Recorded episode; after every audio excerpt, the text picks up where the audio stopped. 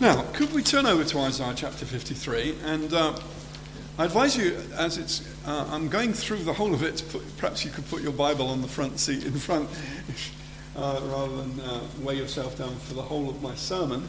But uh, if not, do it whichever way you like. But uh, so if we turn over to Isaiah 53, actually starting at verse 52.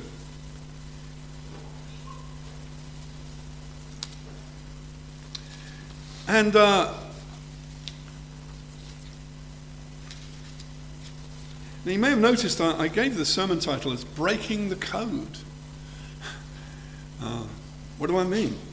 Well, um, it's to do with this expression, the Lamb of God, which we won't find in Isaiah chapter 52 to 53, although we have absolutely clear references to the idea, they're not the actual words themselves, in these texts. So before doing so, I want to pray. Uh, so let's pray.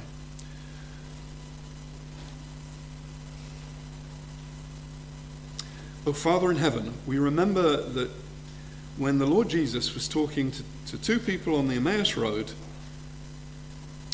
he opened the scriptures and their hearts burned within them as he explained everything in the Old Testament which spoke of him. And Lord Jesus, we would pray that tonight you will speak to us and cause our hearts to burn, Lord, uh, as we as we uh, read this amazing document, these amazing prophecies uh, in the Old Testament. We pray, Lord, that uh, the Word of God will truly bear fruit in us for your glory. In Jesus' name, Amen. Now, one thing I, I want to say, straight away is the Bible is, is definite about one thing. The basic ideas of the Bible are very easy to understand. And though I'm using the word breaking a code, I'm only saying that in a kind of a, uh, a general way because the Bible isn't in a, in a code. Um, what it is, is a book that does have some complex things in it, but we understand their meaning when we use the Bible itself to interpret the Bible. You may have heard of the Enigma Code, which uh, was a code um, um, that was basically, um, or the Enigma machine was used to, to um, in the Second World War, the, the whole, there was a whole project to interpret this very complicated um, machine that the Germans used to pass on messages about their, their dispositions. And in fact, it was incredibly complicated. It was reckoned, I don't know, that for every um, letter on this, uh, the Enigma machine, it, it, there were like 72,000 possibilities of what it would mean or something. So, so any, any, uh, any translation or code breaking needed an, an incredibly powerful brain. Fortunately, they were able to create a computer uh, one of the first computers to actually decode these messages. But you see, the Bible isn't like that. The Bible's central message is straightforward, but we do need to interpret the Bible by itself. So when I'm talking about decoding uh, the Bible, what we're talking about is letting the Bible speak for itself and help us to understand what particular phrases mean. But I, I've selected this idea, the Lamb of God, because Firstly, this is an incredibly important um, phrase in the Bible. And uh, it doesn't just refer to a quaint idea that thousands of years ago people could talk about the Lamb of God and understand what it meant. It's a vital thing. In the book of Revelation 13:8, it says, All who dwell on earth will worship it. Everyone whose name has not been written before the foundation of the world in the book of the life of the Lamb who was slain. And uh, the writer is warning that the, the world will worship the beast, the devil, will go the devil's way. But only those who don't are those who are written in the Lamb's book of life. And in fact, the, the book of Revelation uses the word lamb 27 times. And uh, it's in, an incredibly important uh, idea for that meaning. For, for that reason, that, the, the meaning of it is so important. Now, how do, we, how do we interpret the Lamb of God, just in general, before we look at Isaiah 52 and 53? Well, firstly, on numerous occasions in the Old Testament, the killing of a lamb of a sacrifice is explained on a number of occasions. I mean, the, even before Moses uh, was given by God all the instructions for worship and the priests' instructions for the killing of lambs and sacrifice, even before that happened, there was a great deliverance of, the, the, of Israel from slavery. And during the Passover meal, a lamb was killed and then eaten. But the lamb's blood was sprinkled on the doorposts of the houses of the, of the, of the Jewish people. And the idea was that the angel of death that was coming over uh, Egypt in judgment upon uh, the Egyptians for their, their, their history of, of, of murder and massacre of, of uh, Jewish babies and their oppression of people in general. But as the, it came over and, and uh, brought judgment upon the households of the Egyptians with their, the eldest son dying, those who had the sprinkled blood of the lamb were delivered and freed. And in the Old Testament, we're told that also there was a guilt offering. Now, this is a, if you uh, read carefully through Isaiah 50, 52 and 53, you see this clear expression of the fact men are guilty, men and women are guilty, and they will be delivered by the servant and his death. So the word lamb refers not oh, just to a nice little picture of, oh, Jesus was meek and mild and he was happy, just like a little lamb, and he was innocent. No, that's not, that sentimentalized view of the word lamb is not actually what the Bible refers to.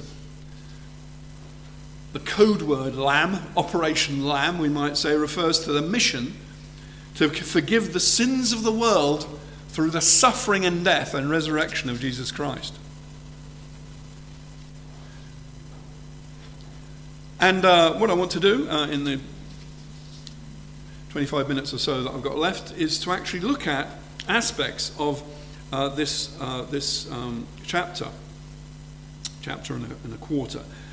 Now, uh, let, let, me firstly, therefore, start off by saying it starts off with in verse 13 of chapter 13 Behold, my servant shall act wisely, he shall be high and lifted up and shall be exalted.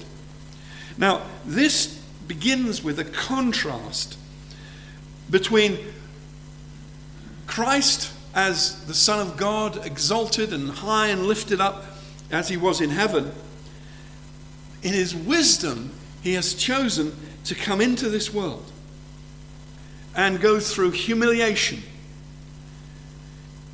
It was the case that he was uh, uh exalted as God, Father, Son, and Holy Spirit. He then entered into this world and was, went through the suffering and the pain and the humiliation of his life upon earth, those in the form of God, he didn't count equality with God a thing to be grasped onto, beheld onto, but humbled himself, taking the form of a slave, and he suffered, even to death on a cross. And uh, what we have in this first, in these first um, three verses, is the contrast between this man, verse 14, as many were as astonished at your appearance so marred beyond human semblance, who in his death went through the most degrading, painful, humiliating suffering, such that his body, you know, his, you know would not, not, wouldn't normally have been recognized, as indeed was what happened after crucifixion. He, he remember had been beaten up by men with iron fists, if you like, that had would have had their, their mailed fists on as they beat him up and had broken his cheekbones, broken his nose, caused bruises and swelling all over his face. He then was, his back was then torn apart by a scourge of, uh, of whips with bits of metal and glass on the end of these scourges, whipping, with all of his flesh being ripped off his back and his bones showing and uh, probably around his front as well, and then being crucified. His whole body covered in his own blood. No, there was no washing of his wounds. There was, there was just congealed blood from the hours before. And his, he was, didn't, he was beyond rec- uh, recognition of a, of a human being. And uh, yet, and yet, this one who is so degraded is so exalted. So that not only is it going to be just his friends are going to be sprinkled by his blood, leading to their salvation, but he will sprinkle many nations. Kings shall shut their mouths because of, it, because of him. For that which has not been told them they see, and that which they've not heard they understand. So that this, this, this lone figure on the cross at Calvary that went through the most tr- tremendous hatred and contempt, both from non Jews and Jewish people, is actually going to be the one that's going to cause all men, all women, to be staggered and stunned when they see him in his glory. So that's the introduction uh, to, to, um, to, the, uh, to the section. And then uh, in verse 50, uh, from chapter 53, verse 1 onwards, um, Isaiah picks up this theme of who has believed what he's heard from us. He's told us at the end of the story that all of these elite people, all of these kings and rulers themselves will one day shut their mouths and they will understand, they will see, they will be staggered, they'll be the ones who will shut their mouths. But in the present, in the present, uh, when Jesus came, who believed? Who has believed what he's heard from us? And to whom has the arm of the Lord been revealed? Now, by the way, uh, that, uh, that expression, to whom has the arm of the Lord been revealed, shows us that it is a mighty miracle of God when someone comes to understand that Jesus was who he said he was, that he was the Savior of the world. The arm of the Lord delivered, uh, delivered Israel from Egypt. And it is God's intervention in history, miraculously, in people's hearts and, and lives, giving them a revelation of Jesus Christ that actually brings them to faith. But uh, Isaiah, writing from 700 BC onwards and looking over the history of salvation future, uh, sees, of course, that during Jesus' life there were so few that believed. And uh, we, uh, we see that the elite people despised him. And uh, we see that in verse 3 it says, He was despised and rejected by men. Now, the word, that, the, the Hebrew word that's used there for men is actually talking about um, the well thought of men, the elite, the best of men. The best of men despised and rejected him. He was a man of sorrows and acquainted with grief.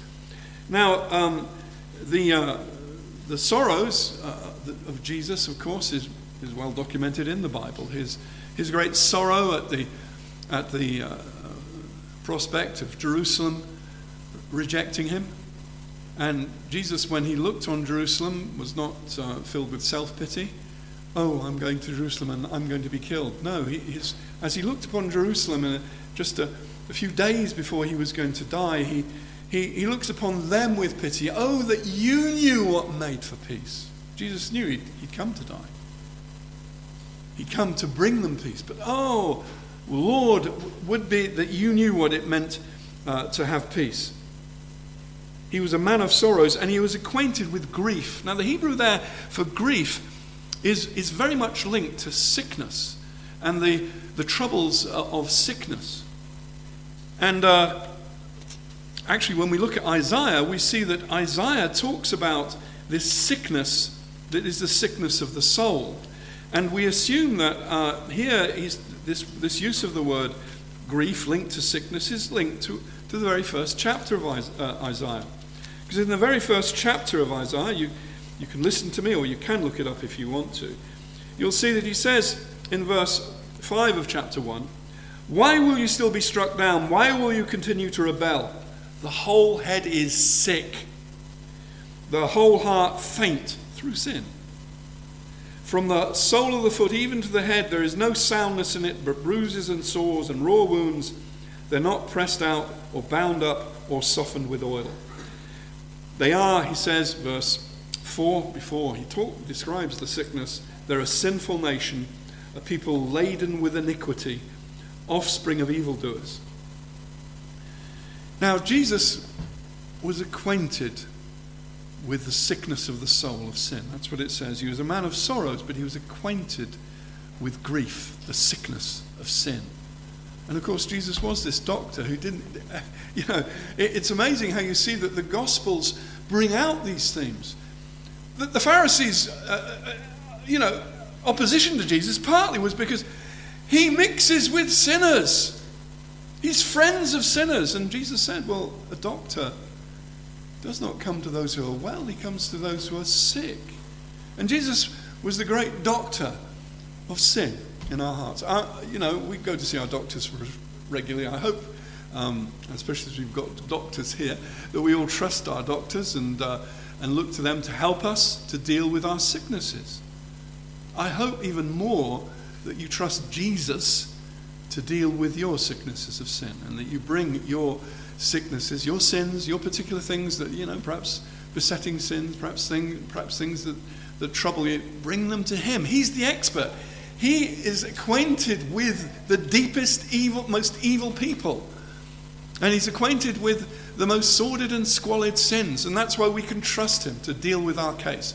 Maybe someone on, online is listening that isn't a Christian or is a Christian that is troubled by the weight of their past and of their past sorrows caused by sin in their life, by darkness and evil and selfishness. Well, the Lord is well acquainted with you and well acquainted with people worse than you, and he can, he can heal you. He's the Lamb of God who takes away the sins of the world, as we'll see. And uh, he is also the doctor who is able to help us and heal us from our sins. Now, the thing is this that, of course, it tells us that in verse 4 that Christ has borne our griefs and carried our sorrows. Now, here we come to this incredibly important theme of the Saviour who has come to save and bear our griefs away. The verb uh, that is again used for born here is the, the Hebrew word nasa, which actually uh, isn't just, you know, the sense of, oh, he lifted up our sins or carried our sins, but actually it is more like that he's lifting up our sins onto himself to carry them away. And here we come to a, a, a very, uh, a very serious aspect of what the Lord did for us. Remember, he was forced to carry his own cross to Calvary. Now, people do wear crosses as decorations, and many churches have crosses as decorations. We even got a, uh, got a, a, um, a, window in the shape of a cross on our, on our church. Um, but a cross is not a decoration, it represents the sins that Jesus had to carry. Jesus had to carry his cross. And it, it, it was difficult. He had to have help carrying that physical cross.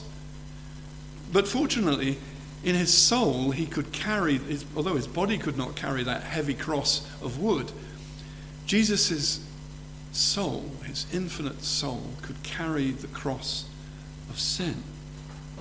Our whole life's story of sins was borne up by Jesus. The, the sins of the world he carried, both on the way to the cross and finally when he was crucified. The horror of your sins and my sins actually helped to create the load that was crushing Jesus as he actually was taking uh, himself to the cross. As we read in, uh, earlier in 1 Peter 2:24, he himself bore our sins in his body on the tree that we might die to sin and live to righteousness. By his wounds you've been healed. And so when it, it says that he bore our sins, um, he's borne our griefs, carried our sorrows, it's telling us that Christ was our substitute. Now here's where we see this, this shadow of the Lamb. You know, being, or, or we might even say, not the shadow of the Lamb being cast upon these verses, but almost the glory of the Lamb shining through these verses. The Lamb, the guilt offering, the Lamb that was, was slain, uh, killed, and offered as a sacrifice uh, morning and evening um, uh, by the priests in the, in the Old te- Temple, the guilt sacrifice. The lamb died as a symbol in the, the Old Testament times, as a symbol of, of the taking away of our sins that will be accomplished by Jesus Christ all of those hundreds of years later. I mean, we're told in the book of Hebrews that the, the blood of, of uh, animals can't take away sins. But what can take away sins is the Lamb of God, who was pure and holy and suffered on our behalf. He became our substitute. No sinner could bear away the sins of another. Now, that actually is, is, is actually shown in the protocol for priests in the temple. You see, priests in the temple, um, uh, Jewish priests in the temple in Jerusalem, they were not allowed to actually um, be involved in the sacrifice of the lamb until, unless, unless they'd been ritually purified first. The actual substitute um, that, that, was, was given couldn't even be handled by uh, a sinful priest unless he'd first of all been gone through ritual purification. The only one who could be a substitute for you and your sins was the Holy One himself, the Lamb of God who takes away the sins of the world. Now, uh, Isaiah goes on to say, Yet we esteemed him stricken, smitten by God, and afflicted. And uh, Isaiah now continues with this, you know, talking in the, in the first person about, um, or in the, in, in the, uh, in, the, in the first person plural, we, I, we esteemed him stricken, smitten by God, and afflicted. And from now on, we have a section in which uh, he now focuses upon us, how we responded to, to Jesus. Now, it, Jesus was talking, uh, sorry, Isaiah was talking about 700 years into the future when there will be universal blessing coming upon, uh, uh, uh, uh coming upon people in general. But he, even where he's in his standpoint 700 years before, he realizes not only am I a sinner, and we, but we as part of the world are the ones that are rebels against God and are rebels against his Christ. And he, he goes on to say, not only did we not esteem him, we just thought he was, he was cursed of God, smitten by God, afflicted. But he goes on to say he was pierced for our transgressions. He was crushed for our iniquities. Upon him was the chastisement that brought us peace. And with his wounds we are healed. Now, note, pierced in, involves a violent death. Here's where our Muslim friends have massive problems when they, uh, when they try to say that somehow, oh no, God couldn't have allowed um, a great prophet to actually die. Well, here we have it spelt out very clearly. There had to be the death of a pure and holy one in order for there uh, to be salvation. And it was going to be a violent death. He was pierced. Now, in those days, people could be pierced by spears, by arrows, or by spikes. It happened in war. But actually, we are, it's later defined the circumstances of his death. It, it was through judgment, through um, a, uh, a, an organized, formal death in some kind of court, some kind of gathering together of people sentencing him to death. Now, the Jewish people only knew of one uh, capital punishment, which was through stoning. They didn't know of any, uh, of any uh, killing of people through piercing in, uh, as, a, as a court punishment.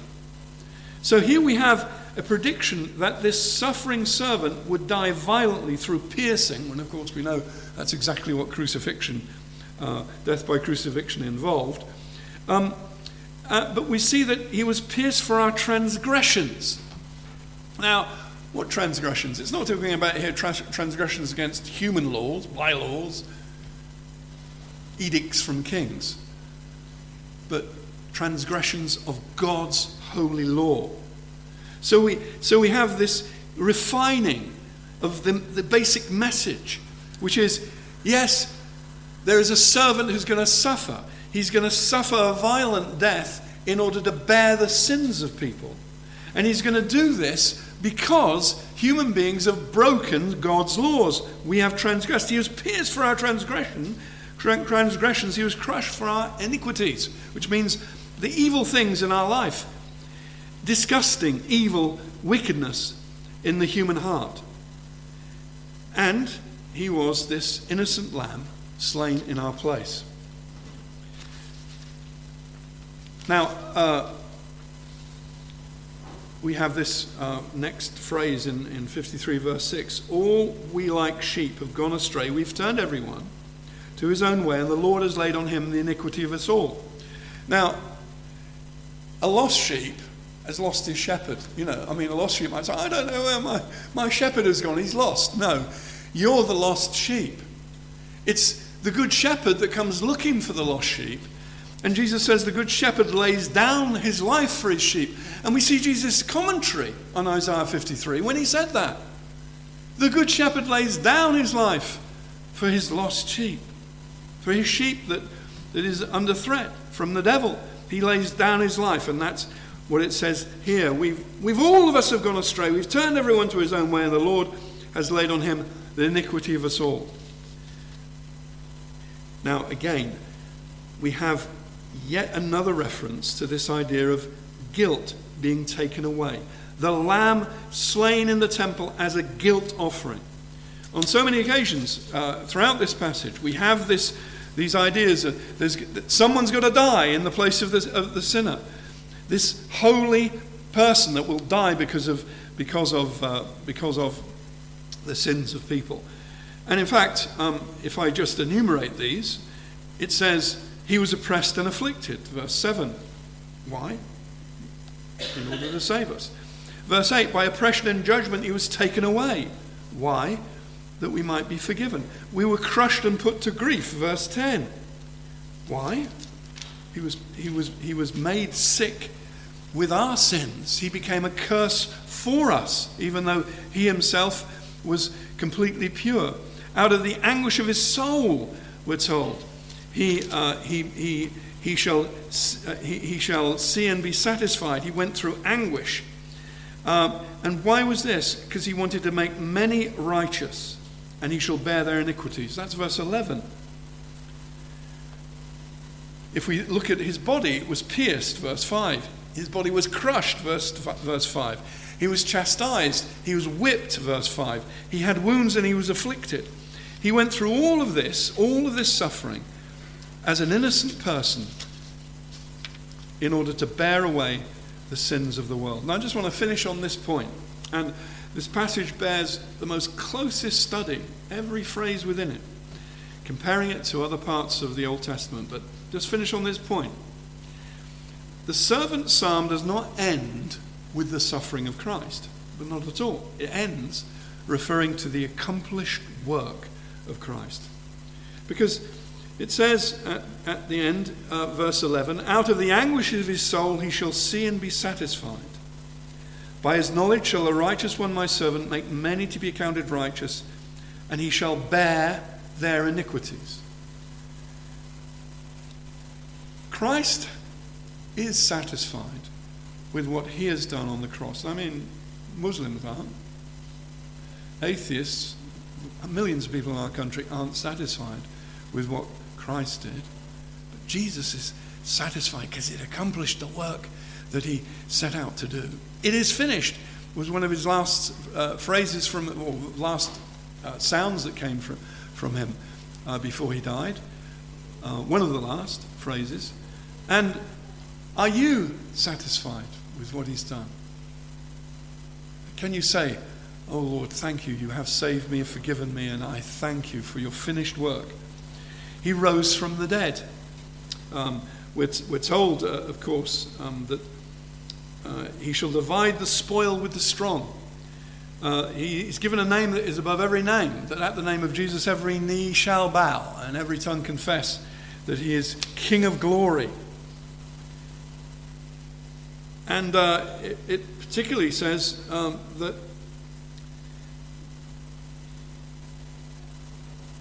Out of the anguish of his soul he shall see and, and be satisfied. But before that, in just the phrase before that, the will of the Lord shall prosper in his hand. He, he's going to see the people born again. And he will continue to see people being born again because the will of the Lord shall prosper in his hand. Now, I just want to finish by saying this. If you are not a believer, and you may be saying, well, I don't know whether I'm going to be included in this, uh, this uh, fantastic work that Jesus has done. He died on the cross for sinners. That, would he die for me? Well, the will of the Lord shall prosper in his, his hand. Many are going, many more people are going to be made righteous and find peace with God before he comes again. We don't know when that may be. It might be tonight. But uh, we trust God that even uh, tonight, all over England, there are going to be people that will be saved. And may it be that there might be someone online that's listening that may actually uh, take uh, this uh, invitation, I, I, see it as. That if, if uh, Christ is still accomplishing his work, if he's still um, completing um, this, this great mission of bringing people into salvation, well, why shouldn't you? Why shouldn't you be one of the people where the will of the Lord will prosper in the hands of Jesus, bringing the salvation uh, to you? Now, so, this suffering servant of Christ, this Lamb of God that we're told by John the Baptist takes away the sin of the world, well, why shouldn't he take away your sin? Why shouldn't you tonight be able to, to bring your life to Jesus Christ and say, Lord, forgive my transgressions, take my sins away from me, take my record of sin away from me, clothe me in your righteousness. May I be accounted righteous in your sight through uh, the work that you have done. And indeed, if you do call out to him to do that, he will answer you. Let's, uh, let's pray. Oh, Father, we thank you for this great and wonderful Lamb of God. Uh, Lord, we, uh, we know that uh, in calling Christ the Lamb of God, we remember, Lord, that he suffered. But we also remember that he rose and ascended into heaven, and from there dispenses salvation to the souls of men and women and children on in this world. And we pray, Lord, oh, grant that there may be many, many, many more millions of people in Britain that in future will come to Christ. We do not know, Lord, it is in your hands. Lord, you might bring the world to an end very quickly. Or there may be another generation. But Lord, we pray, have mercy upon this country, this benighted country. Lord, we do not deserve it. We do not, uh, we do not merit it in any way at all, but we ask, have mercy upon the people of Britain. Have mercy upon, Lord, all of us who might be listening online, who help us, Lord, if we haven't yet trusted in you, to, to, to, to put our faith in you and to thank you uh, for what you have done for us. And uh, we pray these things in Jesus' name. Amen.